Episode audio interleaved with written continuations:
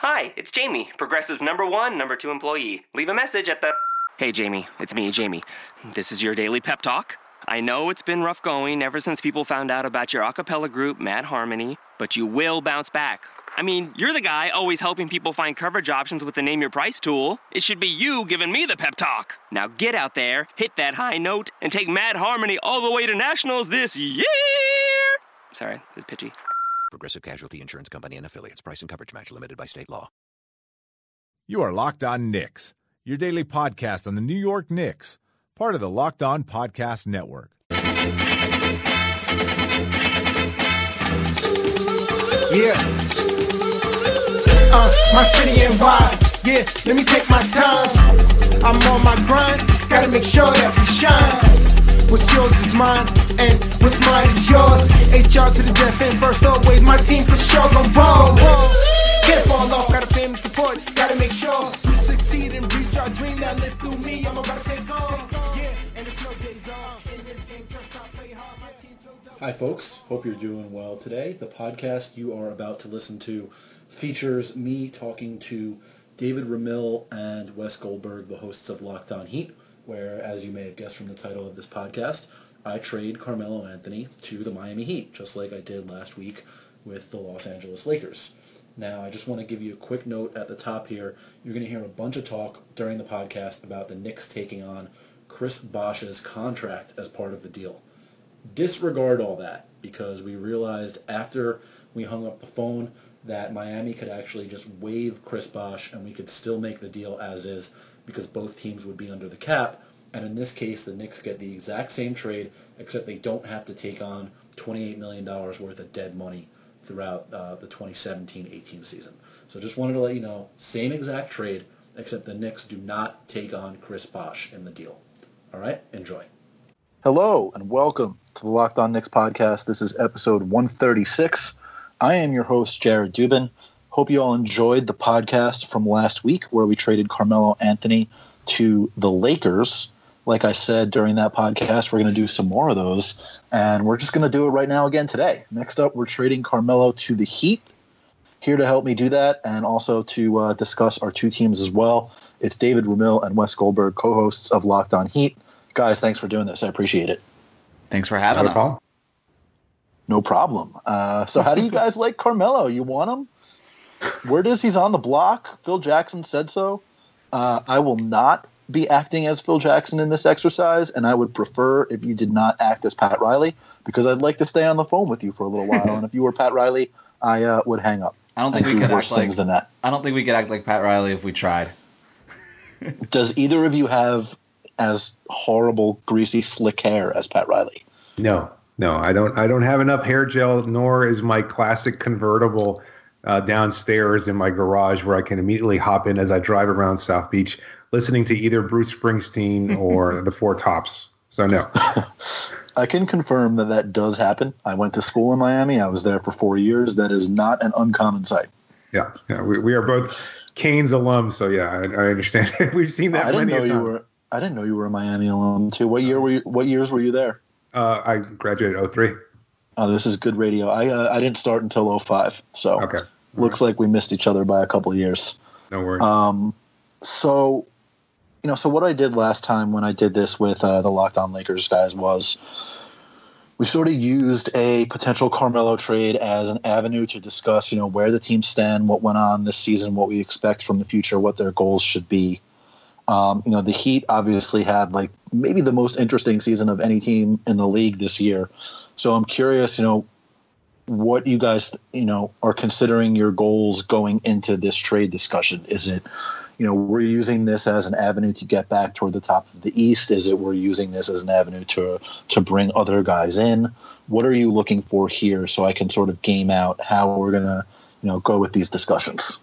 Well, I think we have a two pronged approach here. Number one is if we're trading for Carmelo Anthony, we're probably looking at the next two years to as a as a Eastern Conference run.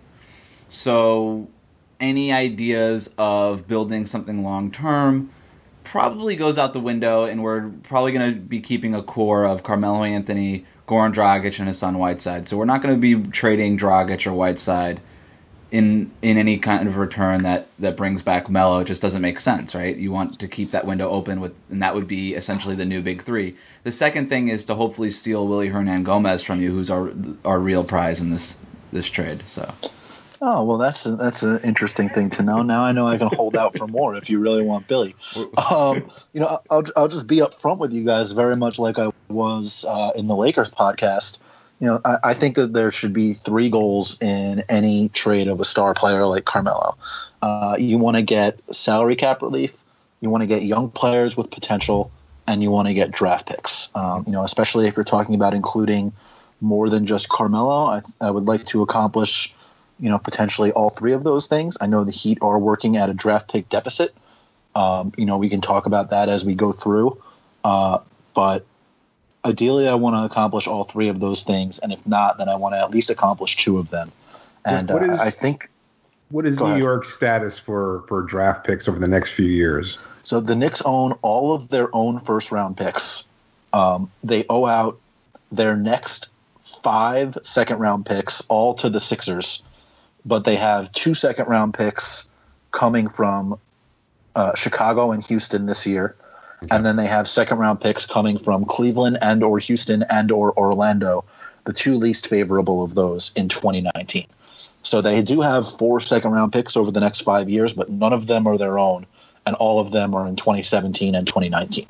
Okay. But all of their own first round picks they own, and nobody owes them any first round picks. And as we set the table here, the Heat have no picks incoming whatsoever. They don't have a second round pick that they can trade until the year 2022, which is not very valuable. And they can't trade any first round picks for the foreseeable future because they still owe two of them to Phoenix. And because of the Stepien rule, they cannot trade picks in the first round. Right. They can't they can't trade picks until 2023. Right. Um, but we can what and, we can do is choose players for you in the draft and then make draft day type deals like right that. this is the kind of thing where we could say you know we're going to agree to this trade but not execute it until the new league year starts. Right. If if i want your first round pick this year in this deal which i believe is number 14 uh, so 16. far unless we hit the no 14 unless we make it into the lottery. Right. Or unless we go higher um, in the um, lottery yeah. so you know the, the guys you mentioned as being you know your your quote unquote untouchable guys in this deal are Goran Dragic and Hassan Whiteside. You know, obviously you're looking at it in terms of the guys under contract next year. Um, not a ton of high ceiling guys beyond that. So for me, any deal that doesn't include Justice Winslow is probably going to be a non-starter. Mm. Uh, is is that something you guys are agreeable to? We're willing to have a conversation with Winslow's name in it you're willing to have a conversation with his name in it. Okay, uh, I'm not I'm not entirely sure what that means, but for the purposes of this podcast, since we are going to come to an agreement on the deal, um, you know, it's it's just it's really not feasible to do a deal without him because you look at it, he's one of only I think like two guys other than the guys you mentioned that can actually be traded uh, unless they you know specifically agree to uh, accept their unless Josh McRoberts, Dion Waiters, uh, and or Willie Reed agree to uh, pick up their player options. I mean, you, you can go with um, with Josh Richardson, Rodney McGruder, or or, or Okaro White as well because mm-hmm. they have non-guaranteed sums, and I'm assuming you know will all be picked up, and, and maybe Wayne Ellington as well. But well, well, uh, well, Jared, I mean, if you really want to discuss you know, including uh, justice in any trade, that's fine. But look, I mean, just uh, for, from our perspective, you know, he's he's really not that well developed a player. He's not much of a shooter. Um, you know, there are still questions about his health and durability. He doesn't really fit in as far as any kind of position is concerned. So I'm, I'm you know, that's fine if, if you're interested in him. If you're going to hinge any trade on including him, but to be quite honest with you, I just I just can't see from your perspective why you'd want him in any trade at all. Yeah, you're right. I definitely don't want a uh, a versatile defender that can make some plays with the ball in his hands and is a good rebounder.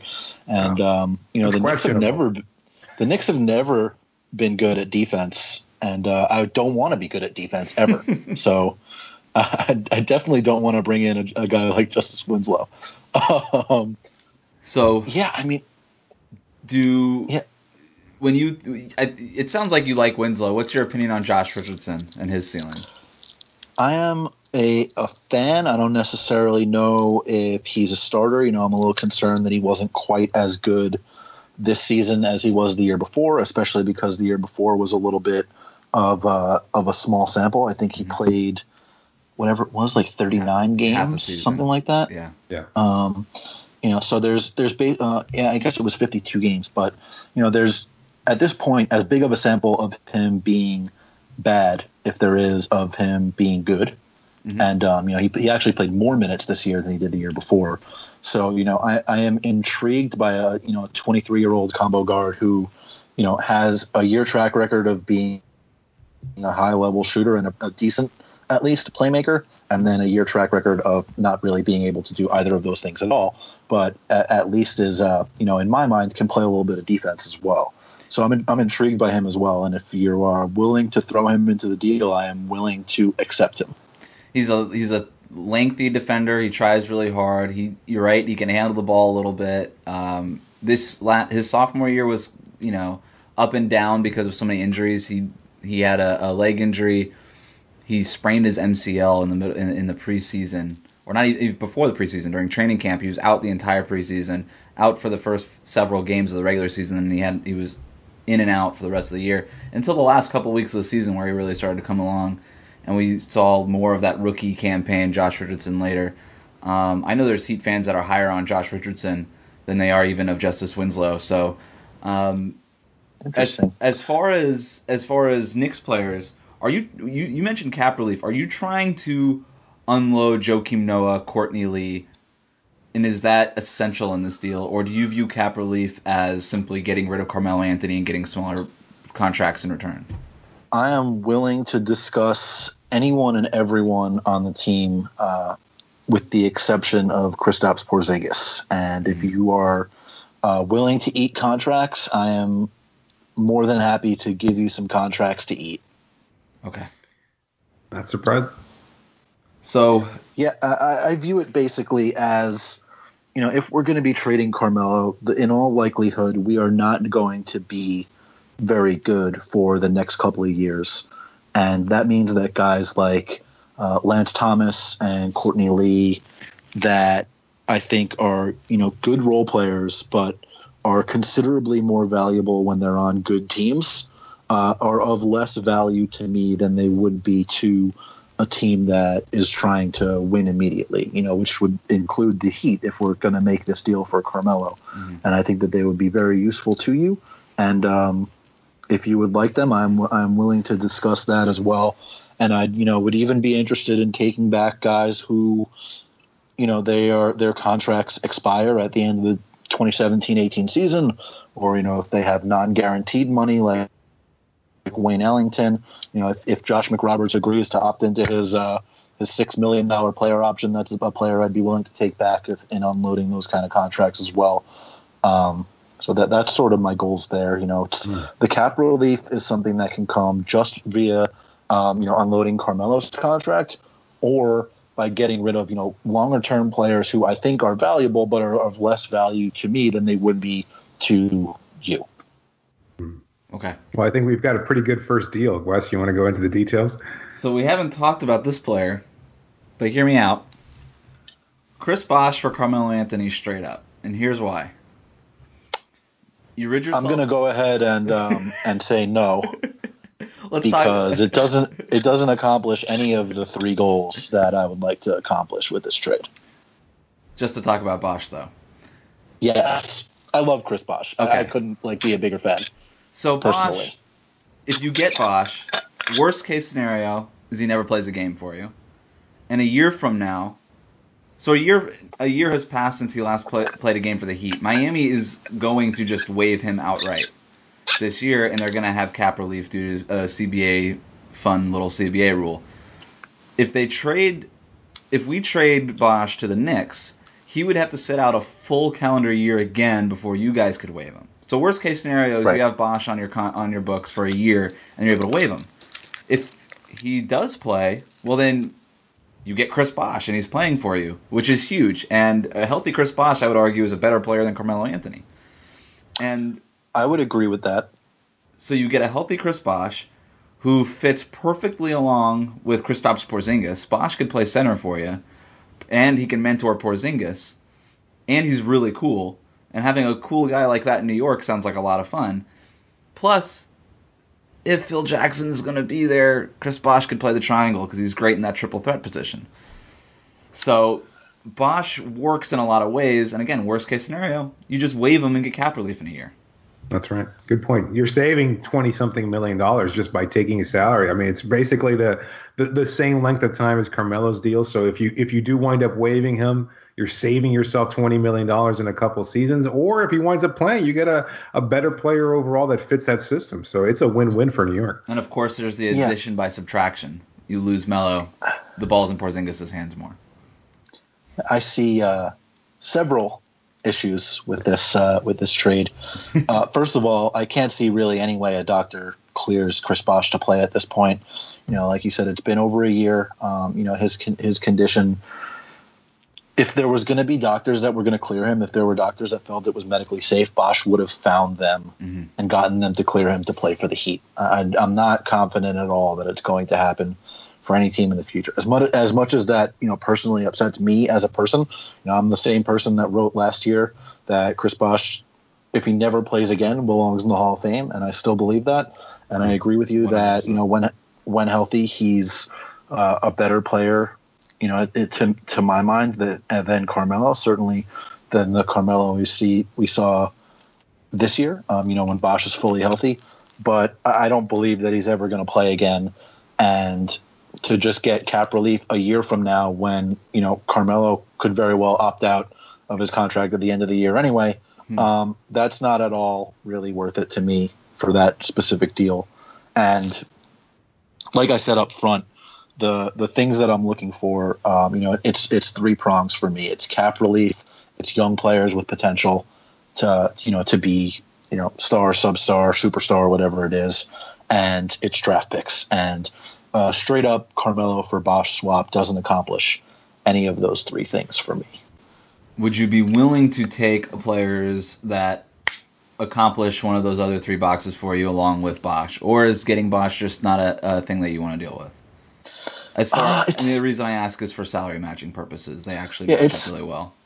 yeah, if if it's for salary matching purposes, like if you're taking other contracts off my hands in addition to Carmelo, you know, depending how you know the overall money worked out in the end, then yes, I would be willing to take back that contract. Um, but it would have to be you know a deal that makes sense for me on the levels before um, you know Bosh's salary matching purpose uh, Gotcha. you know came into it. So it, it would have to be a situation where say you know I got Justice Winslow, and you know you took back a couple of my my role players, and I got a first round pick somehow out of this deal, and maybe take back you know the contracts like you know Josh McRoberts opts into his deal. I take back Wayne Wayne Ellington's non guaranteed contract, you know something along those lines. Hmm. So, hmm. Well, you know, just as uh, an just to- example. okay. Just to, just to point out, though, I mean, just I don't want to keep harping on this, but when Winslow's defense might be a little overrated, you know, that small sample size that we saw this season, he took a significant step back. Uh, he didn't necessarily Look, if you don't with- like them, then I'll just take them for free. Well, I mean, I'm not saying that. I'm just telling you. I don't know that you want to necessarily limit any deal to the inclusion of Justice Winslow. You don't know exactly what you're getting. I don't think anybody knows what we're getting, and he's already had a number of injuries in his second year. No, It- it yeah, I don't think it's a sure thing at all. block. Okay. Um, I don't think it's a sure thing at all, like you mentioned. But you know, I do want to get, like I mentioned, young players, uh, you know, with the potential to to get a lot better and to potentially be a building block. And you know, to me, he seems like the most likely guy um, on the team to do that. You know, maybe you're willing to to change my mind otherwise on a, on a Josh Richardson or a Tyler Johnson, but um, you know, to me, that seems to be where it goes. You know, did you have other players in mind in terms of that front?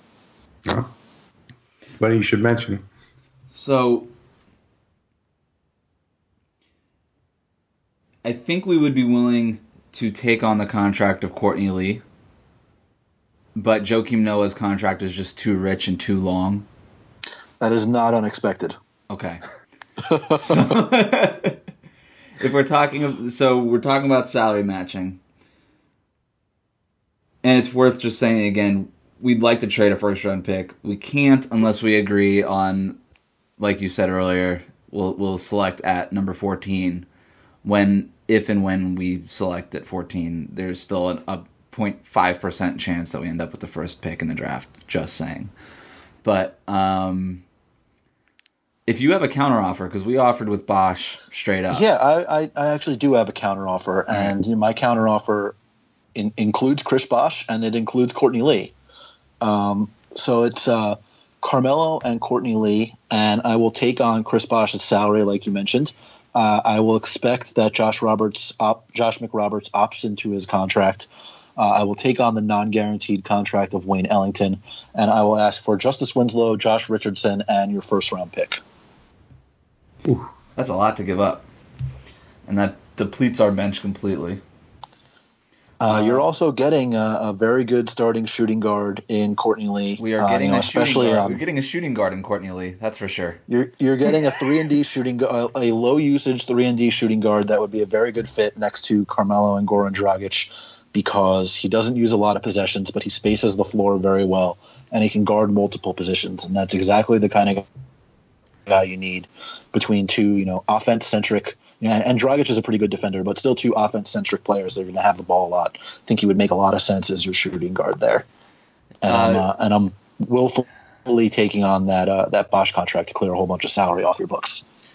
Um, Knicks GM Jared, would you mind like muting your phone for a second or whatever the opposite of that is, so you can't hear us? Because my co-GM and I have to have a side conversation if you don't mind. Yeah, that's um, that's fine. I uh, you can figure out some way to contact me to let me know to get back on the line. we'll send a pigeon or something. So, David, um, do we think that Courtney Lee is any better than Ronnie McGruder at this stage?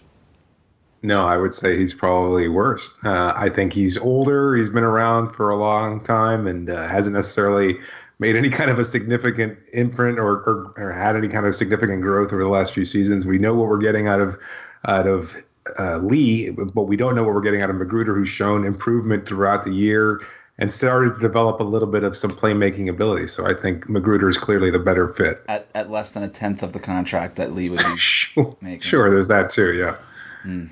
Are we willing to take on Lee? I don't. I think that might be too much to give up for uh, all those young players to, to, to just get Carmelo Anthony basically because as we decided we don't think Courtney Lee is much of an upgrade at all.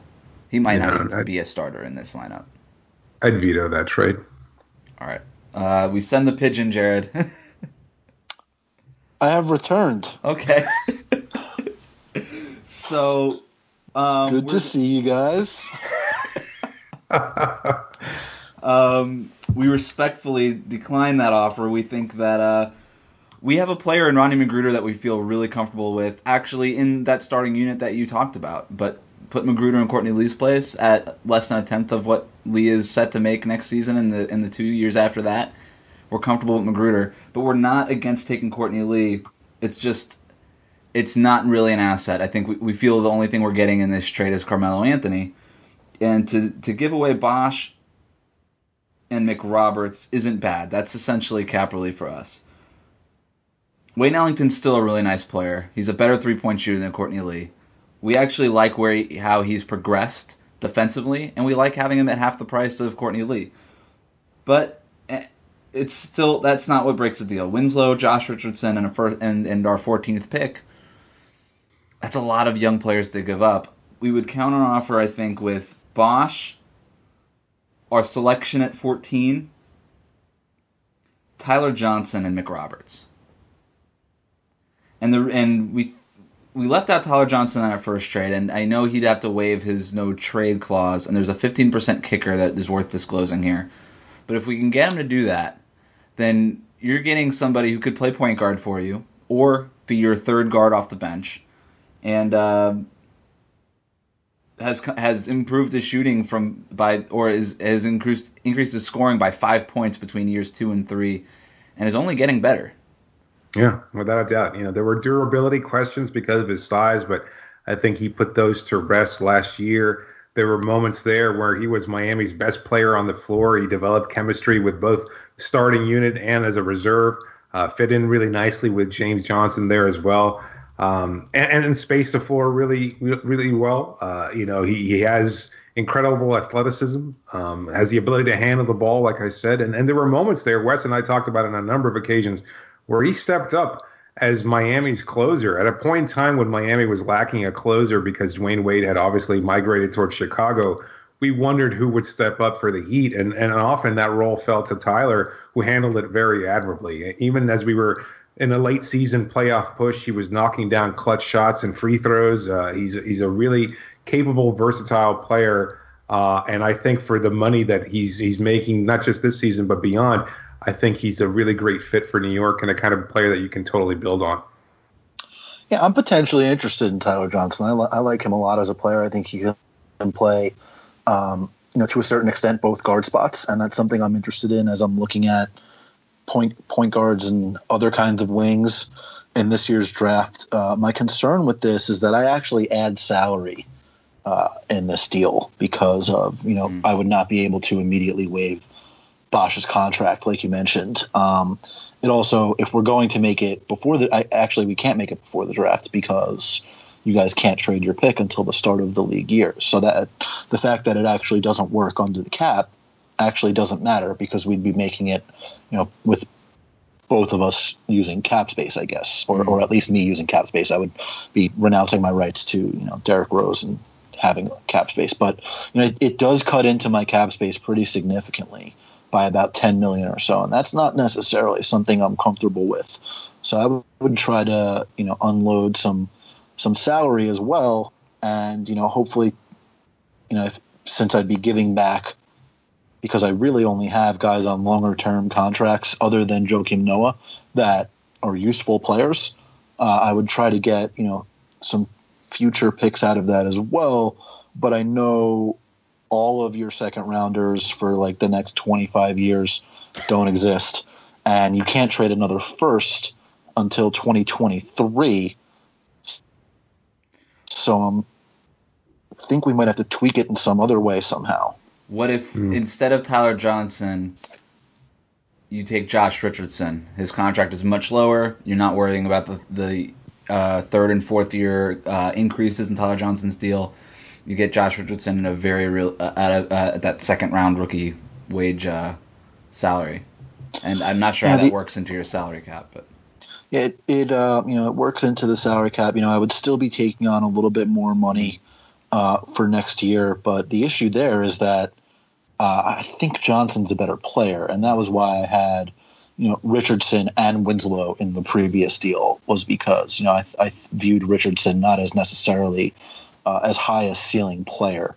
And for me, this would basically just be getting, you know, Josh Richardson and your first round pick for Carmelo, which is not something that I think I can do. Um, yeah, this this does seem to be a little bit of a sticking point. Um, you know, are are you more attached to Richardson than you are to Johnson? Like, if we took the previous deal uh, and made it Johnson Richardson uh, and the first instead of or or Johnson Winslow or Johnson Richardson, some combination of the two or two of the three with the first round pick rather than just one. Is that something you'd be comfortable with? So that would be Johnson and Richardson, presumably with a first round pick, and for, in exchange for and Chris Bosh in exchange for Carmelo and Courtney Lee. And Is Mick that basically what we're talking? And McRoberts. Okay. Yeah, it would be Bosh, McRoberts, Johnson, Richardson, and your first round pick uh, for Carmelo and Courtney Lee. Yeah, that seems a little too much. I think that that pleats our young guard. Are you more there. interested in, say, um, Lance Thomas and Kyle O'Quinn instead of Courtney Lee? No. I don't think so. Um, Part of the benefit of, of trying to attract a guy like Carmelo onto our team is because I think we'll and adding Courtney Lee is because we can move on from having to re-sign Dion Waiters this summer, as much as we like Dion and everything he was able to do this past season, um, if we can get a guy like Courtney Lee who can fill a, you know a similar role, um, not necessarily as the same kind of playmaker, but positionally. I, I, yeah, positionally, and then you know we can re-sign James Johnson. So I think that uh, adding any kind of uh, front court depth like Lance Thomas uh, wouldn't necessarily help in that regard. So the problem with this trade, I think, is that in Miami's case, having Carmelo Anthony is valuable, and that it still maintains the basic core of Dragic, Whiteside, and Carmelo Anthony, and you get a nice veteran player in Courtney Lee. And so there's the makings of the team there, and Miami would have enough cap space to give to get James Johnson at a low ball offer.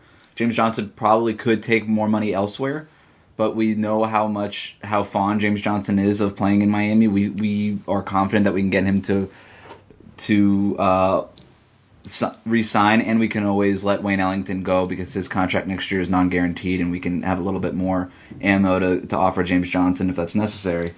Uh, the problem is that we're not we're giving up the 14th pick in this draft. We're not getting any draft picks in return, and we're letting a lot of our young players go. So Miami has no way of really replenishing or, or acquiring. What if I was willing to? Um, what if I was willing to add in uh, future second round picks so that you do have ways to add young, cost controlled talent in the future? That would be a good conversation to have. So future for second round picks, including what? So, for example, um, you know, I don't have any 2018 second round picks. Um, you know, I my own second round pick is going out this year, and I have Chicago and Houston's second round picks. And then in 2019, my own second round pick is going out. But I have the two least favorite. Well, let's just say I have Cleveland and Houston's second round picks in 2019 because Orlando is not going to be better than either of them. So uh, I, I, would be willing to give you, um, say, Houston's second round pick this year, and then the more favorable of Cleveland and Houston's second round picks in 2019. Hmm. I I mean I think it's worth entertaining the possibility of making one of those second round picks a first round pick because to be honest with you, that's the kind of level of talent you're getting in Josh Richardson. Even though he was drafted in the second round, he's somebody that was high um, on, on, Miami's draft list for a long time. You know, he was a four year player. He's complete. He's not one of these kinds of players like you would get with a first round pick that would still take years to develop. With a guy like Josh, he's making an impact today, something you haven't had in New York in a long time, perhaps. So I think when you get a guy like Richardson who's versatile as a defender and as a scorer, he can shoot from range. And yeah, you look at his numbers last season, in his second year, maybe they weren't as great as they were during his rookie campaign. But the reality is he was battling some injury. He was trying to figure out his fit on a team that was changing almost every other day. Uh, but towards the end of the season, once he understood his role, he became a very, you know, very useful part of, of that late season push there and the, a big reason why Miami was able to go 30 and 11 as opposed to 11 and 30 when they started off the year when he was injured for most of the time. So, you know, I think making Josh Richardson and seeing his value as a first round or somebody that you could include as a first round pick eventually, I think it would behoove you to consider that. Yeah, that's that's not something I am particularly willing to consider. Uh, with the the direction my team is going to be going, with this trade, you know, I'm going to be, you know, rebuilding over the next few years. And the Knicks have a very long history of throwing first round picks into trades for no reason. But I am not those Knicks general managers, and I will not be throwing first round picks into trades. Uh, you know, I, I have included two second round picks. I think that, you know, the Heat have done a good job with second round picks. Pat Riley has done a good job. I think you guys can do a good job as well. And um, you know, to me, that's as far as I'm willing to go with draft picks. I'm not going to be including my first rounders uh, in a potential deal because I need them in order to build a team. Because after this trade, I'm going to have, you know, Josh Richardson, Tyler Johnson, Kristaps Porzingis, and nothing else. I got to keep my picks so I can uh, figure out some other talented players to get on the team. But you will have salary cap space there, and you'll be able to attack free agents there. Uh, I, I, actually, like I like I mentioned, I will not be. I'm going to have basically the same amount of salary cap space this year as I would, you know, in this version of the deal um, as I would if I didn't make a Carmelo trade uh, because I can't waive Bosh's salary right away. Yeah, but you're uh, thinking the- you're, you're thinking short term, Jared. We're, we're Well, trying to um, we're trying to help that's your what team. I'm mentioning is with the direction we're going, we're not trying to necessarily sign big time free agents this season. Right. Um, you Which know, is not what we're talking about. We're talking about you giving away a first round pick in a couple of years, and by that point, that first round pick is going to be stashed on the bench. He's not going to be playing much, and you're going to have free agents that you can add to a team that's already building on the core of Porzingis, Well, the- Johnson, and Richardson. the plan is to have those first round picks so we can supplement the the stars that we sign for literally the first time ever in free agency because the Knicks never actually get their top target in free free agency, but I'm going to do it because I'm better than those GMs. We need the first round picks to supplement those stars because what you need around star players is cost controlled young talent. And you know we, we need first round picks to keep around Kristaps Porzingis when he goes from making you know six or seven million dollars a year to suddenly making twenty five or thirty million dollars a year. So that's not really something that uh, that we can entertain in terms of trading future firsts. And that It was just- why we were willing to throw in two second rounders as opposed to just one. So rather it just than seems like a, a, a waste, you know, to, to, to kind of have a, a deal kind of hinge on your failing to include a late first round pick because you're going to be so much better next season and, and beyond that. Yeah, we're not confident that that's true. Um, we're uh, we're pretty comfortable saying that we're engaging on a multi-year rebuilding project, and we're okay if we're not that good next season. And What if we about a highly- a little bit better? what about a highly protected pick, top we're top twenty protected, that if it doesn't convert in the year we agree to, turns into a second round pick the following season. I don't know if that's even possible because you omit so many picks uh, outgoing. Yeah, the problem is that our own picks are the ones that Yeah, are that's the problem. uh, so that are going out, and we wouldn't be able to say, you know, our top 18 protected or our top 20 protected 2019 first rounder, and then if it doesn't convey, then we, you get our 2020 second rounder because our 2020 second rounder is all already going out to Philly. Um, Okay. So instead of but- the Houston pick, what if we did the, the more favorable of the 2019 pick and the Chicago pick? Chicago's pick will be a couple picks better than Houston. And Yeah, let me, that's uh, close enough. I'm, I'm going to the, uh, the the NBA draft order here and seeing how much higher that pick is because I believe that that Houston's is in the late 50s and Chicago is uh, yeah, Houston's second rounder is 58 and the one we're getting from Chicago is 44. So that's you know 14 picks earlier in the second round. That's a pretty significant difference. You look at the history of 58, you're really not getting anything at all, in, you know, in terms of what you know we're we're looking at in terms of our players there, and we're much more comfortable keeping that uh, that that that 44th pick. We feel we can get a significantly better player there, and since you know we are rebuilding, we do need to keep our, our powder for those any earlier picks in the draft possible. Um, you know, would you be more comfortable taking the two 2019 picks? Instead, you know, there's a chance that by then, you know, Houston or Cleveland will have broken up, and you know maybe one of those picks will be even earlier than the 58th pick this year. I Mm. would imagine one or both would be earlier than 58. Sure. It's you know as as as pretty much as late as it gets. You know, I don't think Cleveland, for example, is going to be the third best team in the league in 2019. I think the problem with not getting a pick in the 2017 is that this is obviously a deep draft class that we like, and if we're giving you the 14th pick in the draft, then we're not selecting anywhere in this class. So, and we're giving up so many young players in this potential trade that we would need to have a pick in this draft. Um, so right now, the skeleton of this deal that we're potentially talking about is Chris Bosh, the 14th pick, Tyler Johnson, Josh Richardson, and Josh McRoberts in exchange for Carmelo Anthony, Courtney Lee, Houston's 2017 second round pick, and the more favorable 2019 pick.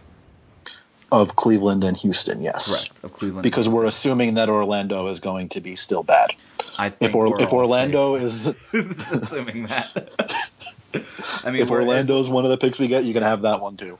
Well, you know, well, we know exactly. We know their say- plans because we've seen their whiteboards. Yeah. So, That's- um, that luckily is this true. is a podcast, and you can't, and nobody can hear our white, see our whiteboards. But uh, Do you do you do you uh, mind if I have another sidebar with my my co GM really quick? You can go ahead and have have a sidebar. I promise I will not listen. All right, David. I think we got him on the ropes. We got him right where we want him. um, if we did this trade, Melo and Courtney Lee for those two second round picks, we're not missing Bosh. We're not missing McRoberts. So Tyler Johnson, Josh Richardson, and the 14th pick to compete in the next two years. What do you think? It sounds good. I think we could do a lot with those second round picks too. To be honest. I'm sure we can, but I, I'm I'm sure we could budge and get them to budge on the earlier of the second round Yeah. picks, and, and, and I'm much more willing to make that deal. I don't. I don't think that. I don't think that they're going to veto this trade just for that second round pick. So we say we agree as long as we get the Chicago pick over the Houston pick, we got a deal. I think so. All right. Uh, pigeons out to New York. I'm here, and I didn't hear anything you talked about. Good. Excellent. It's, the plan is perfect. So We wouldn't want to accuse your front office of tampering or anything like that. So. so so we've come to a conclusion here, and and this is the ball is going to be in your court, so to speak. We're willing to agree to the parameters of the deal that we discussed. Chris Bosh, Josh McRoberts, Tyler Johnson, Josh Richardson, and we will pick for you at 14 um, in exchange for Carmelo Anthony, Courtney Lee, the more fa- the the more favorable of the Cleveland and Houston pick in 2019. The only thing is, we want that Chicago pick to get this thing done, and that and and that's going to be non-negotiable. And if not, then then we're not going to be able to do anything. That is, as I said, a difficult ask for me. Um, I'm not comfortable uh, swapping the 44th pick for the 58th pick without getting something else in return. Okay. Isaiah Um, Thomas was picked at 60. Just saying. Uh, I'm I'm well aware of that, as you are well aware as well. That is the extreme, extreme rarity. Hmm. That's why you're able to rattle off Isaiah Thomas off the top of your head, and no other, you know, 58 through 60 picks in the draft. Other than I know you're going to bring out Manu Ginobili, but um, you know that's why we can bring up those t- those two examples off the top of our head because that's not something that that generally happens. Um, you know, if you are willing to throw in, let's say your 2022 and 2023 second round picks, then I'm willing to make that swap. Hmm. What about the 2022 pick? As in just 2022? Yeah. I don't think 2023 is a year that will ever happen anyway. I'm I'm going to insist on the 2023 since the since I'm giving you 14 picks in uh, what is a very very deep draft, and we don't know anything about the 2022 or 2023 drafts, what they're going to look like. I think that that's a deal you can make. Yeah. I think if we were to make a deal, that's what it would look like. I think it is too. So uh, let's let's go back Yeah. and review here. This is going to be Carmelo Anthony, Courtney Lee, the 44th pick in this year's draft, and the more favorable of Cleveland and Houston's second round picks in 2019 in exchange for the contract of Chris Bosh, the contract of Josh McRoberts after he agrees to opt into his deal, Tyler Johnson, Josh Richardson, the 14th pick in this year's draft, and the Heat's 2022 and 2023 second round picks. Guys, how do you feel that you did in this deal? I mean, I'm I'm upset that we didn't find a way to, to shoehorn Willy Hernangomez in, but otherwise, I feel that it's a fair enough trade. Borderline blockbuster for the names that are involved, uh, but it, it's something that can mix up the Eastern Conference quite a bit. It's exciting for the league. It's exciting for our fans, and um, I think we're comfortable keeping the, the core of Whiteside, Dragic, and Melo in place. I think we have enough cap space to re-sign um, one or two of our key free agents. Uh, maybe not Dion Waiters, but we maybe be able to bring back some other guys that could be key role players and reserves for us. So um, I don't. I can't speak for David, but I'm comfortable with it. Well, the, the the mat, the key will still be under the mat for Chris Bosh when uh, whenever he wants it. Uh, you know, we feel terrible that we had to move on from Chris's wonderful contributions during the Big Three era as, as part of our championship level of success. Uh, as for Tyler, he was a young player that uh, we felt comfortable we could build around for years to come, and uh, we hate to see him go. But we're we're also confident that he's going to be a, a, contributing factor for New York's future success. Um, you know, I, it's tough to see those guys leave. Uh, I think uh, we're getting two quality players that we can you know continue to add to the to the steps that we took this year. I think Courtney Lee is a versatile scorer and defender who, who will fit in very nicely here. And as far as Carmelo is concerned, a, a superstar level talent that I think uh, fits in pretty well as well. We know how to make the most of superstars. We know how to get them to take another step in their development. And at 32, there's still room for Carmelo to grow. And I, and I think he's going to fit in just fine with Miami. Yeah, I, I, think I agree with all of that from from your perspective. You know, from ours, uh, we don't add salary cap space this year, but we do add, you know, a, a pretty decent chunk the following season when when Bosh you know, we medically waive him, and when McRoberts comes off the books, although I imagine we'll be waiving McRoberts after the All Star break so that he can find a playoff team to sit on their bench uh, for the rest of the year. Uh, we're excited about adding two guards that have played defense at one point in time in their lives. um, you know, and, and, and two guards that can play either guard spot. You know, for us, that's that's pretty important because our our guard depth is basically non-existent right now. Uh, obviously, excited about adding a first round pick this year as well. It was not easy to uh, to give up that 44th pick in this year's draft. I think that's going to be a good player, and and I'm sorry that I did that. But I think it's possible that you guys are pretty bad in 2022 and 2023. So uh, so I'm okay taking your your second rounders in that year because it's possible they could wind up even better than a 44 in in one or both years. Um, you know, the, the thing to me is I don't think I did quite as well with you guys as I did with the Lakers um, you know, I got, I got Julius Randle there, who I think Ooh. maybe has a higher ceiling than uh, than either Johnson or Richardson, even if it might be more likely that say you know Johnson is a better player. Um, and I, and I got Jordan Clarkson there as well. It was sort of a similar thing with you know one guy with a bigger contract, one guy with a smaller contract. Mm. Um, you know, and and Johnson does make you know more money the year after next and the year after that than he does uh, next season and that's that's something that's going to eat into our space a little bit. But we do clear off a bunch of money, like I said. Um, you know, Lee's contract he's making almost as much during those couple of years as Johnson will. So, you know, it's it's not too much salary that we added to their book to the books during that time, and we think Johnson will get better, whereas Lee is likely to decline. Uh, and I'm very excited to take a look at Josh Richardson for uh, I believe next year and the year after as well. You know, under his uh, his team option for the for the next two years.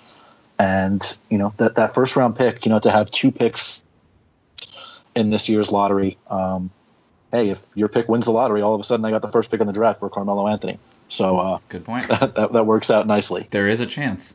Um, so you yeah, would, and, and, even if it's 14, you know, I'm, I'm okay having two picks in this year's lottery. Right. So you would you would of the picks that uh, of the packages you got from us and the packages you got from the Lakers, you you would take the Lakers. I think I might still take the Lakers pick just because, um, you know, I got I got two first round picks from them. I got Houston's first rounder this year mm. and the Lakers first rounder in 2019 or 2020, depending on what happens with them in this year's lottery. You know, whether they have to surrender their pick um, to the Sixers or not. If they do have to surrender it, then um, then they uh, they also surrender. Or sorry, it was 2020 or 2021. Because if they they have to surrender their pick this year, then uh, they also have to surrender their 2019 pick to the Magic, which means that I would get their 2021 first rounder. If they hmm. don't surrender their pick to Philly this year, that means they give up next year's pick, but the, the first rounder that they owe to Orlando becomes second, which means I can get their 2020 first. So, uh, you know, getting two first rounders plus Randle and Clarkson I think is a little bit uh, of a better deal for me, even though I do get a, a, pick that's 13 picks earlier this year, most likely, than the one that I'm getting from them. I like Randle a lot as a player. I don't know, uh, David, are, were it, we we came to this happy ending and this conclusion of this is what the trade would look like. But I think David and I, if based on conversations we've had on Locked On Heat before, we're probably not if, if if this was the trade, we'd probably just say nah and just re-sign James Johnson and Dion Waiters, right? Yeah, I, I, think that's the case. I mean, I, I, I, am not sure. Giving up Tyler is tough because he has shown growth. Um, And then the, the reality is that he is getting paid a lot over the next couple of seasons. Well, not this season upcoming, but the following two after that. Uh, but there is also concerns about his health. Whatever I might have said to GM Dubin uh, prior uh, is probably out the door. He's probably going to break down at some point over the next couple of seasons, considering the, the veracity with which he throws himself around the floor. And he's shown a willingness to play through injury, but he also has shown a, an ability to pick up injury quite frequently. So there's a good chance you'll be paying $20 million for a guy who's hobbling on one leg in two years. Yeah, we're already doing that. So we're okay with adding another one. Um, like I said, we're, we do not expect to be very good uh, over these next couple of years anyway. And um, you know, that's let's let's say he does break down. You know, okay, so we got a 25 year old guy that's broken down. How is that any worse than having a 34 year old guy that's broken down? Oh yeah, uh, in, in Joakim Noah. And, uh, and and like I said, I think he only makes around four or five million more uh, over the final two years of that deal than Courtney Lee does, and we expect that we'll be able to uh, to add some nice young pieces between now and then, especially because you know even in those couple of years, we're still going to be paying Kristaps like less than seven and a half million dollars a year, and we feel yeah. very comfortable with that value. Hmm. And we're going to be paying Hernangomez only uh, you know a million and a half dollars a year that season and 1.7 million the following season. So we're going to get those two guys for a combined like nine million dollars in 2019-20. So you know, and, and the rest of our books, other than that, the only contracts we're going to have on the books are Noah, Tyler Johnson, and uh, the first round picks we make between now and then. Everybody else comes off the books, so uh, so I'm okay having you know possibly you know another 18 or 19 million dollars that uh, is not hundred percent desirable, especially because I think Tyler Johnson's a good player and I think he'll be valuable for us playing both guard spots. Is, is Hernangomez a legitimate building block in your opinion? I'm not sure he's um, you know a building block. I think he's a nice player. Okay. I think that he's going to be one of these style centers where you know he is a capable starter that plays 20 to 25 minutes a night uh, mostly in big lineups, though sometimes as the only big guy on the floor, depending on what we do with him and Kristaps. But they work really well together. They're best friends. I didn't want to split them up at all. That's not something that I really would have been willing to include in the deal. Like they are legitimately their best friends. They played together in Spain. They you know roomed together. Uh, I believe they roomed together on the road. I could be wrong about that, but uh, I, I know they're very very close and have been for a long time. I wouldn't have wanted to split them up. And I think that, you know, in terms of offense only centers, he's a pretty good one. And his defense was much better than expected this year. Like, I expected that his defense was like going to make him unplayable. Um, and, and that not only didn't happen, he, you know, was, I'd say, you know, he was below average, certainly, but not so much so that you couldn't keep him on the floor. And, um, and that was very, that was unexpected and it was a very pleasant development. And that makes me feel really good about you know the way he can develop over the next couple of years. You know, if he approaches average defensively, then all of a sudden that I mean that contract is already a steal. Like I said, we're going to pay him. Uh, let's see, like two point nine, like four point six million dollars combined over wow. the next three seasons. Like yeah. maybe closer to four point seven based on like the the, the ten thousands of contracts in there. But that's nothing. Like we're going to pay Kyle O'Quinn that much in two years, right. in, for one season and when we're going to get Hernangomez for that for that much for three years. I think that's a really good deal for us. So the Knicks obviously on this deal end up rebuilding. I, I want to know what, what you think about our starting unit, Jared. We've got Goran Dragic, Courtney Lee, Carmelo Anthony. We're hoping to re-sign James Johnson and Hassan Whiteside. We have, and we didn't get rid of Winslow. We still have Justice Winslow now coming off the bench for us as our sixth man. Where do you think that ranks in the East? Yeah, I, I, guess it sort of depends on what else happens elsewhere in the mm-hmm. East. You know, I, I think Washington still has a really good starting lineup. Um, you know, Boston is going to have a good starting lineup, whether they trade for one of these guys or draft one of these guys or not. Cleveland's obviously is very good. It depends who Toronto brings back, but I think you know, I think those four are, are sort of entrenched. But I would struggle to find a team before the Heat and after that. Um, you know, just off the top of my head, I'd have to go back and look through. But you know, I, I would imagine Atlanta's going to see some upheaval this offseason. You know, I'm not sure Milwaukee's starting lineup is up to that snuff yet. Um, Indiana, don't get me started on them. Chicago. Um, you know, uh, certainly the Knicks are not going to have qu- as as good of a starting lineup. Um, I, I really like the way Carmelo fits there though because with James Johnson and with Winslow, you can have him guard the less threatening offensive front court player literally at all times when he's on the court, whether that's a wing or it's or it's a power forward, and that's really really key with Carmelo. And you know because you have such a good pick and roll game with Dragic and Whiteside, you can turn him into a three point sniper that's more of a catch and shoot guy. You know you got to convince him to do that, um, and I'm not 100 percent sure you'll be able to. Um, you know he's never been willing to defer to a point guard that wasn't like an all-time legend. Um, so who knows if uh, if if Dragic will meet his standards of a guy he's willing to let have the ball more often than not. You know, you'll have to get him to do that, and you know, you guys aren't Pat Riley, but I have confidence that you'll be able to do it. Well, we've got Erik Spoelstra as our coach, and we, we have all the confidence in the You world do. in him. I wonder what LeBron told uh, Carmelo about Spo to get him to agree to a trade to Miami, where none of his friends play. That's the big sticking point, right? Yeah. Who knows? Those conversations are always held in secret. Unless Yeah, they're they unless I of course imagine. unless of course they're broadcast on uninterrupted. How do you guys feel uh, about the future of my Knicks? Um, you know, I'll be building around, like I said, Kristaps and Hernangomez and Richardson and Johnson and my own first round pick this year, which looks like it's going to be in the top seven or eight or so. Uh, your first round pick as well. Uh, the four, most likely the 14th pick. I think you what is it like an 0.5 percent chance of moving up, something like that. Um, you know, and then all of my first round picks going forward, and clean books pretty much after um, two years from now. yes. I, I think I mean, it's positive, right? But it's still too nebulous. I mean, I, I- I mean, at least from my perspective, it's just although you'll have those assets in place there. I mean, I just don't know that you'll necessarily have the the kind of leadership either from coaching or from the front office to make the most of those. I, I mean, Whoa, whoa, whoa! Damn. This is not Phil Jackson's front office. Okay. oh, I, I, I Um, I'm sorry. I'm, steering sorry. the ship around here. Who's your coach? Who's your coach, GM Dubin? Uh, I'm gonna hire one of the guys from Twitter. they're really good at coaching. You could you should Yeah. just hire Twitter to coach and just I'm gonna do hire it. Twitter as my head coach. Uh, I know. I know. Dwane Casey mentioned that. I think last year. yeah. No. Um. Yeah. Well, I'm gonna let Jeff Hornacek run an offense that's not the triangle Okay. and see how that works for at least a year. I actually like the deal. I think you know you look at the three anchors on your on your books. It was Carmelo Anthony, Joakim Noah, and Courtney Lee. You got rid of two of them, and and that's really strong. And I, I do.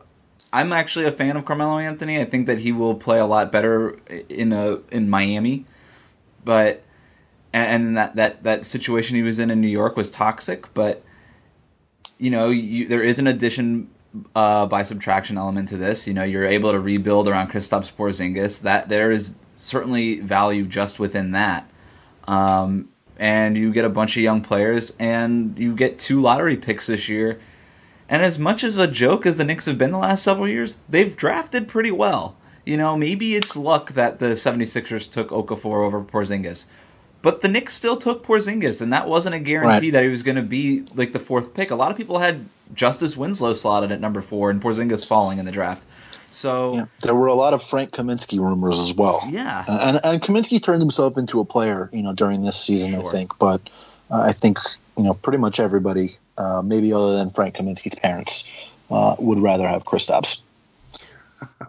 and, and you know, I, I think I left myself with still um, some tradable assets to to further rebuild as well. You know, I think Lance Thomas is a valuable player, and I'll be able to get something for him if I include him in a trade. And Kyle O'Quinn as well. He's only making four million dollars each of the next two seasons. it's a good Uh, I value think I backup could- center I think, yeah, that's that's a pretty good value there. And Lance Thomas for you know 13 million combined over the next two years, uh, you know, with a non-guaranteed third year for seven and a half million as well. I think I can get something for you know potentially I could package them together. Maybe I could trade each of them for something else. You know, I, I didn't leave the cupboard dry if I want to make other moves. And you know, if I just trade Lance Thomas, then the the financials in 2018-19 uh, are a wash for me. So, you know, I, w- I will have created cap space, um, you know, out of thin air. Very good.